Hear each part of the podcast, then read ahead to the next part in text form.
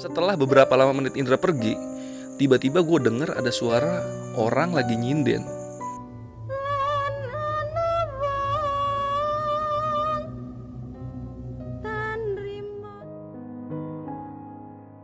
Dan kedengeran juga ada suara kentongan mirip kentongan sis kamling.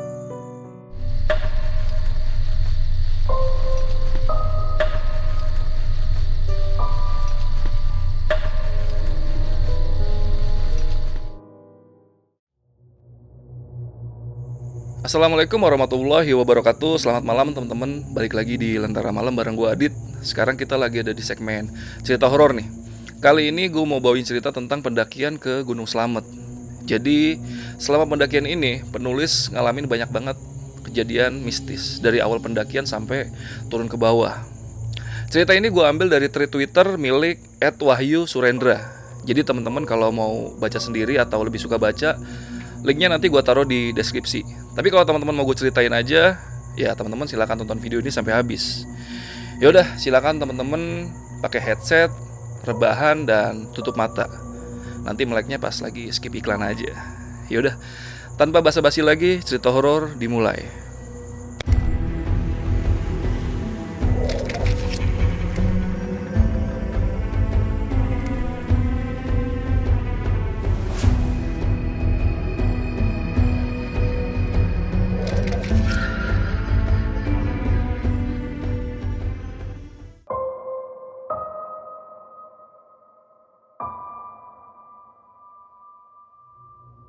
Oke, gue info dulu. Ini pendakian di tahun 2016 lalu nih. Waktu gue dan temen-temen lagi libur sehabis uas, gue naik bersembilan di situ. Ada Adi, Roni, Sandrin, Adam, Kevi, Indra, Cindy, Restu, dan gue sendiri. Kita berangkat dari Jogja sekitar jam 5 sore. Dari awal perjalanan kita udah ditemenin sama hujan yang cukup lebat. Kita rencana naik lewat base camp Bambangan, Purbalingga. Perjalanan dari Jogja ke Purbalingga itu sekitar 6 jam kurang lebih. Sekitar jam 10 malam kita udah masuk ke Kabupaten Purbalingga. Tapi butuh sejam lagi nih buat sampai ke base camp Bambangan. Berhubung gua dan yang lain belum pernah naik Gunung Slamet dan nggak ada yang tahu lokasi pos Bambangan, akhirnya kita pakai Google Maps di situ. Waktu itu Adi dan Roni di depan, gua dan yang lain ngikutin dari belakang.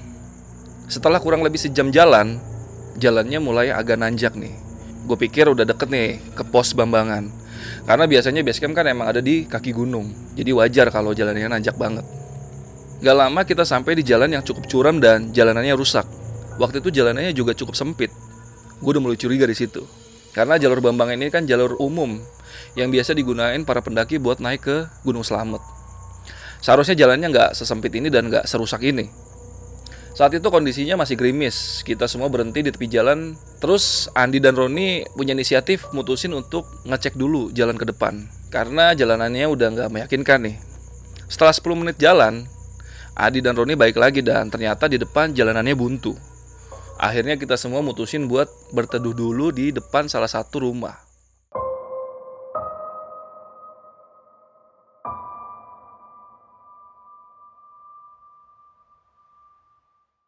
Kebetulan kita berhenti di desa yang kita semua juga nggak tahu nama desanya apa. Desanya sepi dan nggak ada orang sama sekali. Dan selama di perjalanan sebelum sampai desa ini, kita sama sekali nggak berpapasan dengan kendaraan lain. Jadi benar-benar sepi banget jalanannya. Padahal waktu itu malam minggu, harusnya ketemulah satu atau dua kendaraan. Waktu itu kita coba bicara dengan keras, agak ribut dengan tujuan supaya orang yang ada di dalam rumah tempat kita berteduh itu denger dan keluar Kemudian kita bisa tanya-tanya di mana base camp Bambangan. Tapi udah setengah jam lebih kita di situ, orang yang ada di dalam rumah nggak keluar juga. Padahal lampu di dalam rumah itu nyala dan terasa banget kalau ada aktivitas di dalamnya. Tapi berhubung gerimis tambah besar, akhirnya kita tetap berteduh di depan rumah itu. Gak lama Indra izin untuk nyari tempat kencing karena kebetulan dia kebelet di situ. Setelah beberapa lama menit Indra pergi, tiba-tiba gue denger ada suara orang lagi nyinden.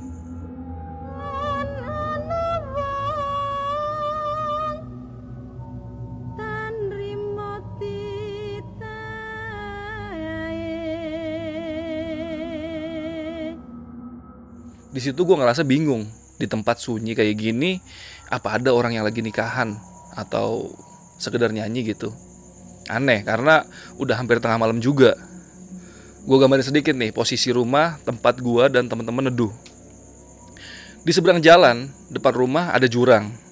Di samping rumah itu jarak antara tetangganya cukup jauh dan nggak ada tanda-tanda kalau lagi ada acara nikahan di sekitar sini. Karena kondisinya saat itu bener-bener sepi banget. Waktu itu gue cuma diem aja dan nggak ngomong ke yang lain. Takutnya yang lain malah jadi ikutan takut. Gue mulai merinding waktu itu. Tiba-tiba si Adi yang di samping gue mulai kelihatan bingung juga nih. Nggak lama dia nanya ke gue, Lu denger nggak suara cewek nyanyi? Kebetulan Adi berasal dari Kalimantan, jadi dia kurang tahu kalau itu suara orang lagi nyinden. Di situ gue cuma ngangguk dan ngasih tanda ke Adi. Nggak selang berapa lama, Indra balik dari tempat dia kencing. Tanpa basa-basi, dia langsung ngomong. Cuk, denger nggak? Iya denger. Ya udah, kita cepat turun aja nggak bagus nih di sini. Saat itu yang dengar suara nyinden cuma gua, Adi, dan Indra. Akhirnya kita mutusin buat turun semua. Gerimis juga udah mulai reda nih waktu itu. Tapi masalah baru datang lagi nih. Tas keril yang gue bawa tiba-tiba putus di bagian lengan sebelah kiri. Padahal nggak ada tanda-tanda sebelumnya. Ditambah lagi, motor Sandrin yang gue tumpangin pas digas sama sekali nggak mau jalan. Di situ gue berpikir positif, mungkin fan belt yang bermasalah. Gara-gara abis kita pakai jalan jauh dari Jogja. Tiba-tiba nambah lagi masalah. Motor Kevi, kenal potnya, ngeluarin asap kayak motor yang rusak sehernya. Terpaksa gue, Sandri, dan Kevi harus nuntun motor pelan-pelan. Jalanannya rusak, licin dan sebelahnya juga jurang. Ditambah gerimis masih turun rintik-rintik ngebuat fisik dan mental kita drop semua. Di situ gue masih terngiang suara nyinden yang gue denger di atas tadi. Dan pikiran gue udah mulai gak karuan waktu itu. Sempat terlintas di pikiran gue, apa besok gue dan yang lain masih sanggup buat naik ke selamat dengan kondisi yang semerawut kayak gini. Setelah agak lama kita jalan nonton motor, kondisi jalan udah mulai bagus lagi nih. Tapi masih aja kita nggak pernah papasan sama orang lain. Nggak lama motor Sandrin dan Kevi udah mulai normal lagi nih dan bisa dikendarain walaupun harus pelan-pelan. Sampai akhirnya kita nemuin sebuah persimpangan jalan. Jam udah nunjukin jam 1.30 malam. Kita semua akhirnya mutusin untuk cari masjid untuk kita istirahat dan sementara tidur dulu di sana. Akhirnya nggak lama kita nemuin masjid dan di situ tanpa basa-basi lagi, gue langsung tidur di teras masjid dengan kondisi baju yang masih basah. Karena di situ gue udah kecapean banget.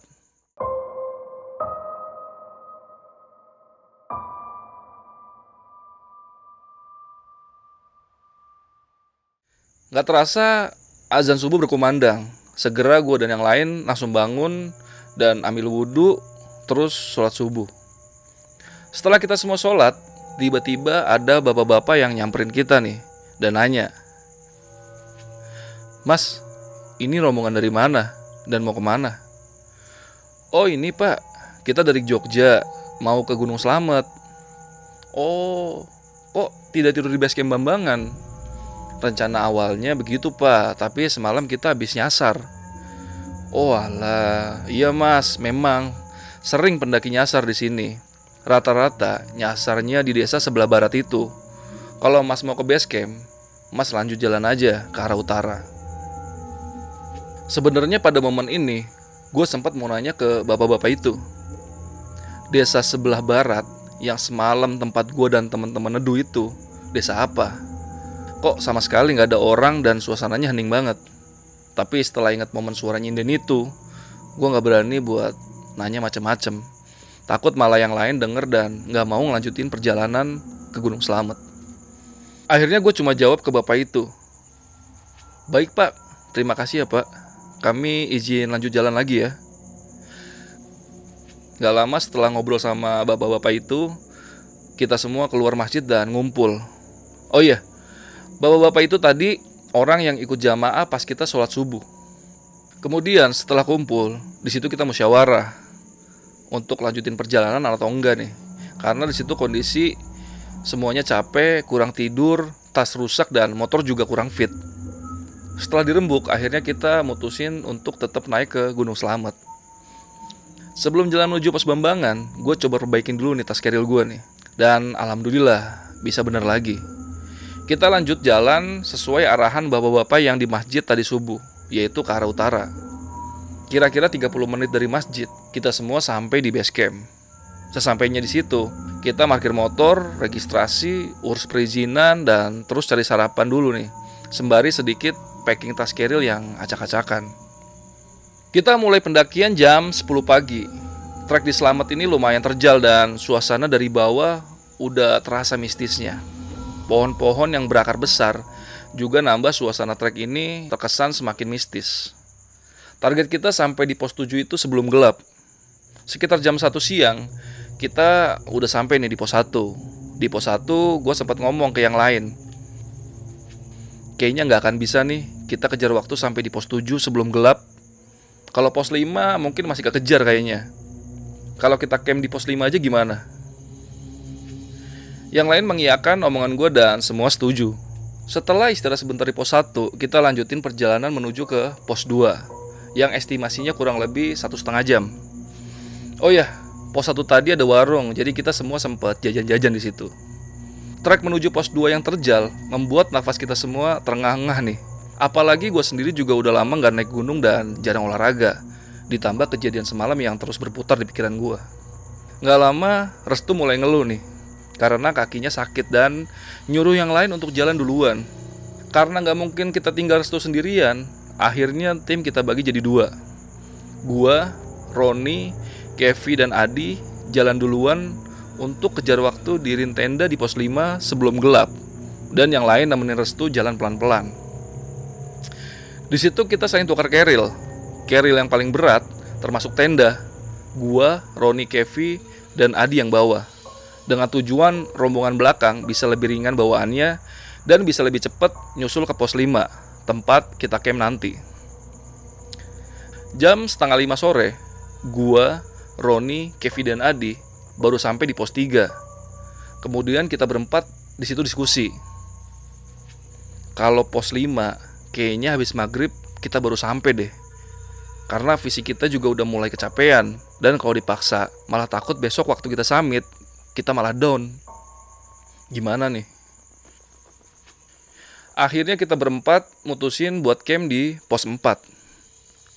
Di situ gue keinget kalau di pos 4 adalah pos yang terkenal angker di Gunung Selamet. Pos ini namanya Samarantu dan ditandai dengan dua pohon besar yang sejajar menyerupai pintu yang dipercaya sebagai pintu masuk bagi kerajaan makhluk gaib. Konon nama Samarantu ini berasal dari kata samar dan hantu. Itu konon katanya ya, karena banyak juga yang beda mengartikan nama Samarantu. Di tengah perjalanan menuju pos 4, di saat matahari udah mulai redup, karena waktu itu waktu udah mulai sore ya, gua dan tiga teman gua yang di rombongan depan papasan dengan pendaki yang lagi turun sendirian. Gue lihat wajah pendaki itu agak layu dan tanpa pikir panjang gue tanya ke pendaki itu.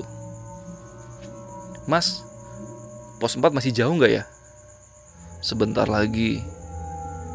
Ada tenda yang camp di pos 4 nggak mas? Ada. Jawab pendaki itu dengan wajah datar dan sembari jalan melewati kita berempat. Kita berempat agak heran nih dengan pendaki itu karena orang itu menjawab dengan nada agak sinis. Tapi kita agak agak juga karena di pos 4 katanya ada yang bangun tenda. Jadi kalau kita nggak bisa kejar waktu dan harus camp di pos 4, ada rombongan lain yang camp juga di pos 4. Setelah melewati dua pohon besar yang disebut-sebut sebagai gerbang gaib dan kita sampai di pos 4, kita berempat kaget. Di pos 4 ternyata sama sekali nggak ada orang yang dirin tenda di situ. Suasananya sepi, bahkan gak ada pendaki lain yang sekedar cuma istirahat di pos 4 itu.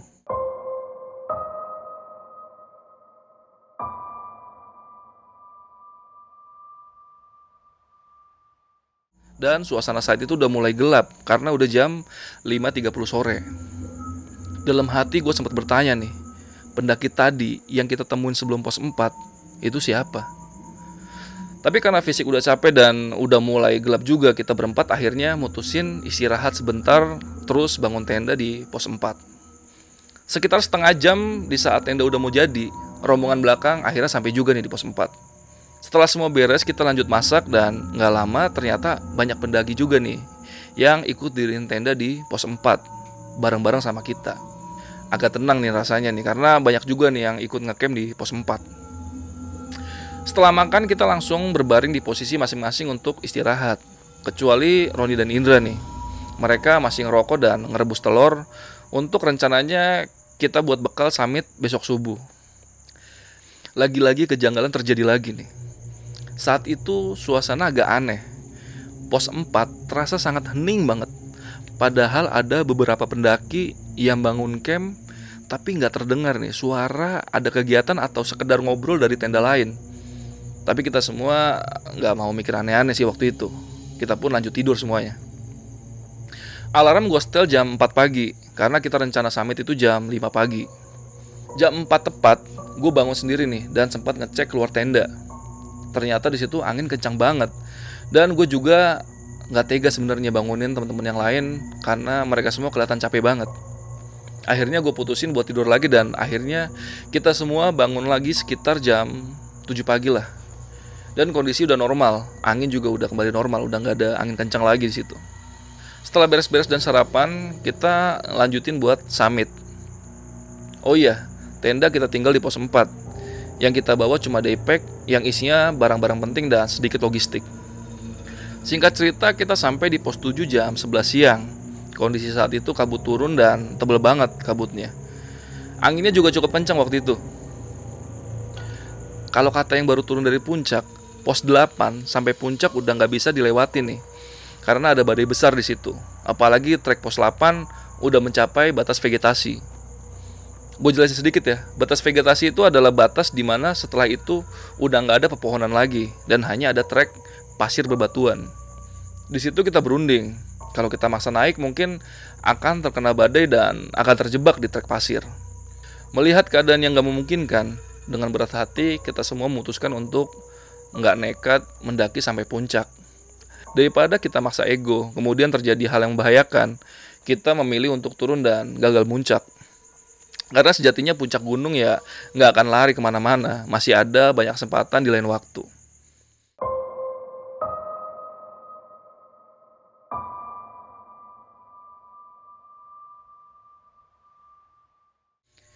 Kita semua lanjut turun dan berencana setelah sampai pos 4, istirahat sebentar terus langsung turun supaya sampai base camp masih sore dan bisa langsung meneruskan perjalanan ke Jogja. Ternyata nggak semulus itu. Kita sampai pos 4 jam 1 siang. Pas kita lagi mau beres-beres tenda, tiba-tiba angin kencang datang dan langsung turun hujan. Akhirnya mau nggak mau kita nunggu hujan reda dan melanjutkan istirahat di dalam tenda.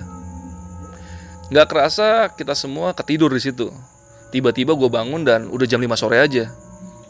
Gue langsung bangunin teman-teman yang lain dan langsung buru-buru beresin tenda. Selesai beresin tenda dan siap untuk turun, kondisi udah mulai gelap saat itu. Sekitar jam 5.45 lah. Kita semua lanjut jalan dengan berbekal headlamp dan center.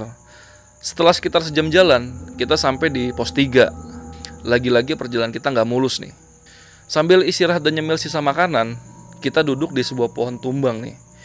Di situ Adi coba lihat-lihat jalan kita selanjutnya nih. Dia coba sorot jalur pakai senter.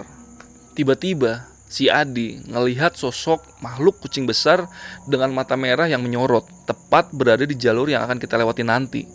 Tapi itu hanya sekilas. Waktu dicoba lagi buat disorot pakai senter, sosok itu udah nggak ada lagi, alias hilang. Gue yang di samping Adi dan sekilas juga ngelihat sosok kucing besar itu, langsung terpaku diam. Sekarang logikanya gini nih, jika itu hewan buas, macan atau sejenisnya, seharusnya ketika ia gerak atau lari, pasti ada suara gesekan dengan rumput. Tapi saat itu sama sekali nggak mengeluarkan suara sedikit pun. Gue langsung ngomong ke teman-teman yang lain. Udahlah, ayo kita jalan lagi. Jaraknya direkatin ya. Jangan jauh-jauh. Soalnya udah nggak aman nih kita di sini. Karena gue ngerasa kalau kita lebih lama di sini, takut terjadi hal yang aneh-aneh lagi. Setelah gue ngomong begitu, yang lain terlihat kebingungan. Tapi mereka sepertinya paham kenapa gue ngomong begitu secara tiba-tiba. Jalur setelah pos 3 tadi, suasananya terasa makin mencekam nih. Gak lama, gerimis rintik-rintik mulai turun. Beberapa dari kami ada yang langsung menggunakan jas hujan. Gue memilih nggak pakai jas hujan karena udah males dan kebetulan cuma rintik-rintik aja hujannya. Trek dari pos 3 menuju pos 2 ini didominasi oleh pohon-pohon besar ciri khas trek Gunung Selamet. Jalur didominasi akar-akar besar yang kadang membuat kita terpleset. Untungnya waktu itu kita semua bawa headlamp masing-masing. Suara hewan ciri khas hutan mulai memecah keheningan nih. Makin lama nggak kerasa jarak kita udah mulai agak renggang nih.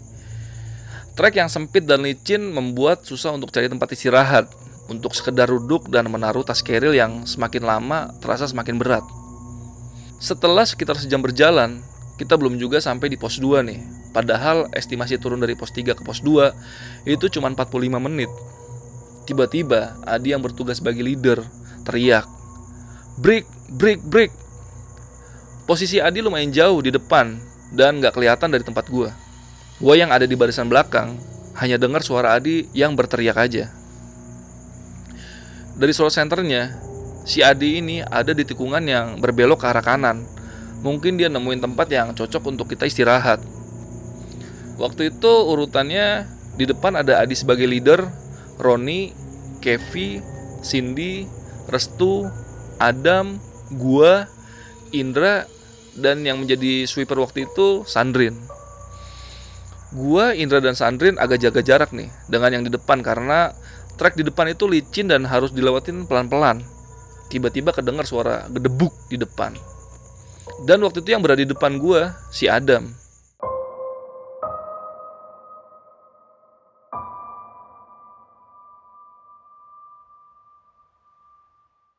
Gue bertiga berusaha manggil Adam, tapi nggak ada jawaban karena memang jarak kita bertiga di belakang agak lumayan berjarak sih.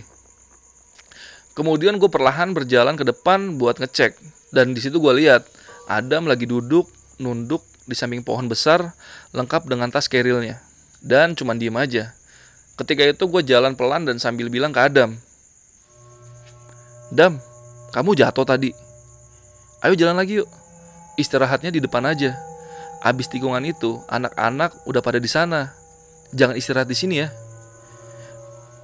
Di situ Adam cuma ngangguk aja nih, nggak keluar sepatah kata pun dari mulut dia. Ketika itu mukanya Adam nggak terlalu kelihatan ya, dan gue juga nggak terlalu memperhatikan karena gelap dan headlamp fokus ke trek yang akan gue lewatin. Waktu itu gue terus melangkah ke depan supaya segera bisa istirahat bareng teman-teman di depan. Tepat di belakang gue ada Indra. Dia juga sempat nyapa Adam untuk segera berjalan supaya bisa beristirahat bareng-bareng di depan. Tapi Adam tetap diam dan nunduk aja. Akhirnya gue sama Indra lanjut jalan ngelewatin si Adam. Toh masih ada Sandrin yang bertugas jadi sweeper di belakang. Gue dapat info dari Sandrin nih, dia sempat cerita ke gue. Ternyata waktu itu Sandrin nyoba berhenti dan berdiri di samping Adam yang masih duduk menunduk. Di situ Sandrin sempat ngomong ke Adam, "Dam, ayo Dam, istirahat di depan aja, jangan di sini. Tapi saat itu, lagi-lagi Adam gak jawab sepatah kata pun ajakan Sandrin. Gue dan Indra saat itu terus berjalan ke arah tikungan, di mana tempat teman-teman lagi pada istirahat. Nah, di situlah gue dan Indra kaget.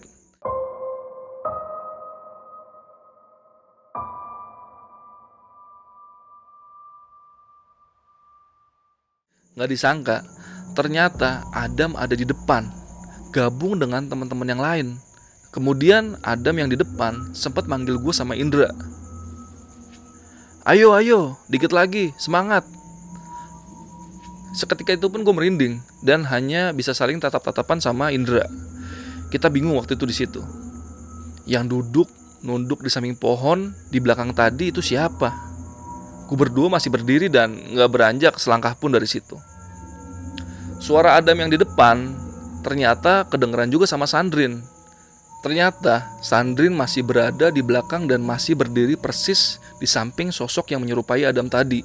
Tiba-tiba terdengar suara teriakan Sandrin dari belakang. Dam! Dan disaut oleh Adam lagi nih, yang berada di depan tadi. Oi! Seketika itu pun Sandrin gak berani menoleh ataupun melirik sosok yang menyerupai Adam yang persis ada di sampingnya. Itu cerita dari Sandrin ngomong ke gua. Sandrin langsung berjalan setengah berlari nyusul kami yang ada di depan dan dia sempat jatuh juga nih karena kondisi trek yang lumayan licin.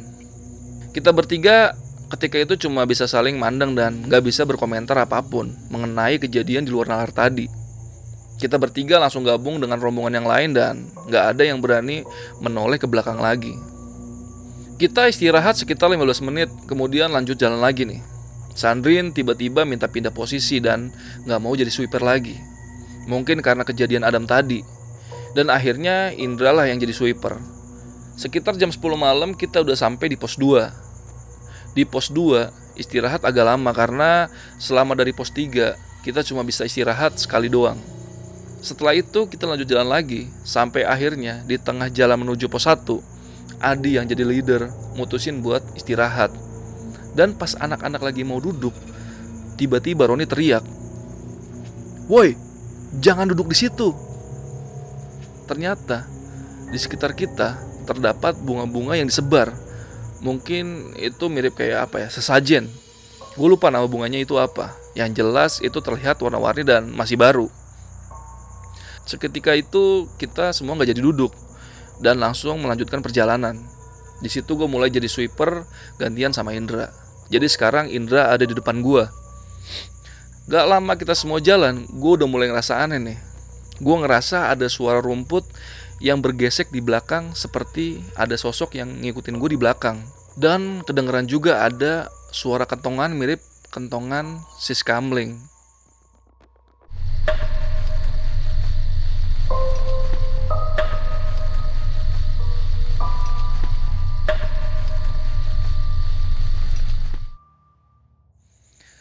Tapi gue cuek aja dan tetap fokus jalan ke depan. Waktu udah hampir tengah malam dan akhirnya alhamdulillah kita semua sampai di pos 1. Lega rasanya udah sampai di pos 1. Di situ kita semua istirahat dan ngobrol-ngobrol. Nah, di sini nih kesalahan kita nih. Di pos 1 kita malah asik bercerita hal-hal mistik yang kita alami tadi. Mulai dari ada sosok yang menyerupai Adam, suara langkah kaki, sampai suara kentongan dan lain-lain lah. Sebenarnya hal seperti itu kan nggak boleh dibahas ketika kita masih di atas dan sebaiknya disimpan dan kemudian diceritainnya pas di bawah aja. Tapi karena mungkin kita udah nggak tahan, akhirnya kita semua cerita di situ. Ketika itu Resto nyimak nih cerita dari kita kita semua dan itu membuat dia nggak mau melanjutkan perjalanan dan ingin camp di pos satu aja. Ketika itu alasannya hanyalah ketakutan aja, tapi kami tetap maksa untuk turun karena perjalanan ke base camp ya nggak nyampe sejam lagi lah. Udah udah bentar lagi sampai base camp. Ternyata setelah turun dia baru berani cerita alasan dia nggak mau turun tadi. Karena di perjalanan menuju pos 1 dia sempat ngelihat sosok pocong berdiri di dekat pohon besar di pinggir jalur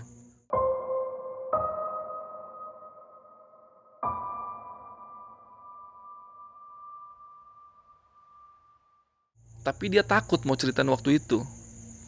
Waktu itu nunjukin setengah satu malam dan kami memutuskan untuk berjalan menuju base camp dan alhamdulillah kita semua selamat sampai base camp dan bisa pulang lagi ke Jogja dengan selamat.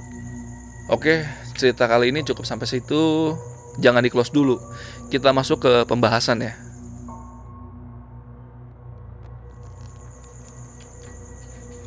Oke, terima kasih teman-teman yang udah dengerin sampai habis. Itu tadi cerita dari tweet Twitter Wahyu Surendra. Jadi kalau teman-teman mau mampir-mampir ke Twitternya boleh lah. Nanti linknya gue taruh di deskripsi. Gue mau bahas sedikit nih tentang, tentang ceritanya nih. Buat yang pertama, mungkin salah satu di antara teman-teman yang nonton ini pernah naik ke Gunung Selamat. Dan gue pengen nanya nih, pernah nggak yang ngalamin hal kayak yang dialamin di cerita tadi? Nyasar ke desa sebelah barat. Karena menurut penuturan bawa bapak yang ketemu di musola tadi, katanya banyak yang nyasar ke desa itu juga. Dan teman-teman kalau ada nyasar ke situ, bolehlah komen-komen di bawah. Kondisinya sama nggak sama yang dicerita ini? Karena gue pengen tahu juga ibaratnya dari perspektif orang lain selain dari cerita ini kan. Siapa tahu ada yang sama juga ngalamin, berarti emang desanya kayaknya lumayan mistis ya. Atau mungkin ada teman-teman yang tinggal di kaki Gunung Selamat tahu nama desa itu. bolehlah info-info di bawah. Kayaknya nggak harus disembunyikan juga sih. Kan mungkin itu desa, salah satu desa yang cukup terkenal atau gimana gitu ya kan. Buat yang selanjutnya nih uh, Posa Marantu. Uh, eh, gue sering banget didengar kisah-kisah mistis tentang Posa Marantu. Mungkin teman-teman ada yang pernah ngakem di Posa Marantu atau ngelewatin? Bolehlah cerita-cerita pengalamannya di kolom komentar semistis apa gua semistis apa pos Samarantu itu? Karena gue juga belum pernah naik ke Gunung Selamat jadi gue kurang tahu uh, kondisinya kayak gimana dan semistis apa. Dan satu lagi nih kan akhirnya mereka semua kan bersembilan itu kan nggak ada yang nyampe puncak ya karena di situ posisinya badai. Gue jadi ingat salah satu artikel yang pernah gue baca di tahun 2010-an atau 2009-an lah. Jadi di Gunung Selamat itu sempat ada mitos. Sering itu ada pendaki yang tengah malam pas lagi ngecamp entah itu di pos mana aja itu kalau di atas badai biasanya pas malam-malam itu tendanya sering disamperin sama sosok nenek-nenek. Dan biasanya nenek-nenek itu minta buat pendaki yang ada di tenda itu untuk turun. Mitosnya kalau misalnya yang disamperin nenek-nenek itu nggak mau turun dan lanjut ke atas di atas itu pasti terjadi badai. Dan ya wallahu alam sih itu cuma mitos atau mungkin ada teman-teman yang pernah ngalamin juga ketemu nenek-nenek itu ya kan? Bolehlah cerita-cerita di kolom komentar biar komentarnya lumayan rame. Kita diskusi di situ. Karena gue penasaran juga artikel itu sempet rame juga sih. Gue lupa sih. Kalau nanti gue nemu lagi gue mungkin gue taruh linknya di deskripsi lah. Karena udah lama banget gue bacanya. Dan itu cukup membuat gue cukup ragu-ragu buat naik ke Gunung Slamet. Karena gue lumayan agak takut juga Oh ya, ini mungkin kejadian yang di luar nalar banget ya, yang sosok Adam itu. Menurut teman-teman, sosok Adam itu siapa tuh yang ditemuin sama si uh, Indra, Sandrin, dan tokoh utama itu? Kan itu kalau dari ceritanya bisa gue bayangin sosok Adam itu kelihatan jelas banget karena Sandrin pun sempat berdiri di sampingnya dan sempat ngobrol juga bukan ngobrol sih apa ngomong ke si Adam itu. Tapi ya emang gak ada jawaban. Kira-kira teman-teman berpendapat itu apa? Tuh itu korin atau jin atau apa ya gitu? Ya boleh lah teman-teman komen di bawah lah biar kita diskusi di situ. Sama sesajen ya. Sesajen kalau menurut gue sih wajar sih. Tapi gue nggak tahu percis nih. Yang diceritain diceritain ini tuh disebarin bener-bener kesebar di jalan gitu atau ada tempatnya gitu? Karena kalau di tempat sih emang udah wajar sih biasanya emang. Kalau di gunung-gunung gue sering nemuin sajen-sajen begitu. Tapi kalau disebar kayaknya agak aneh aja gitu. Itu emang yang mau naruh sajennya disebar atau abis ada orang yang ngacak-ngacak sajennya abis diaur-aurin gitu. Karena menurut gue biarpun gue Islam ya gue Muslim ya tapi gue berpendapat kalau ada yang kayak gitu kayak gitu ya gue lebih baik menghargai adat istiadat setempat lah. Gue nggak mau ibaratnya kayak ngerusakin sesajen atau karena di Islam mungkin dianggapnya itu musyrik gue jadi ngebuang atau ngerusak segala macam biarpun gue tahu itu menurut Islam menurut agama gue itu salah tapi gue ya gue lebih baik buat ya cukup diem dan lewatin aja. Karena gue ngehargain adat istiadat ya setempat. Karena kita kalau ke mana-mana lebih baik ya inilah jaga sopan santun dan lebih toleransi lah sedikit lah. Jangan karena kita tahu salah itu kita awur-awurin atau gimana lah pokoknya. Ya udah kayaknya untuk cerita malam ini cukup segitu aja. Terima kasih buat teman-teman yang udah nonton sampai habis ini sampai ngedengerin gua ngebacot begini. Ya udah gue izin pamit. Adit dari Lentera Malam. Bye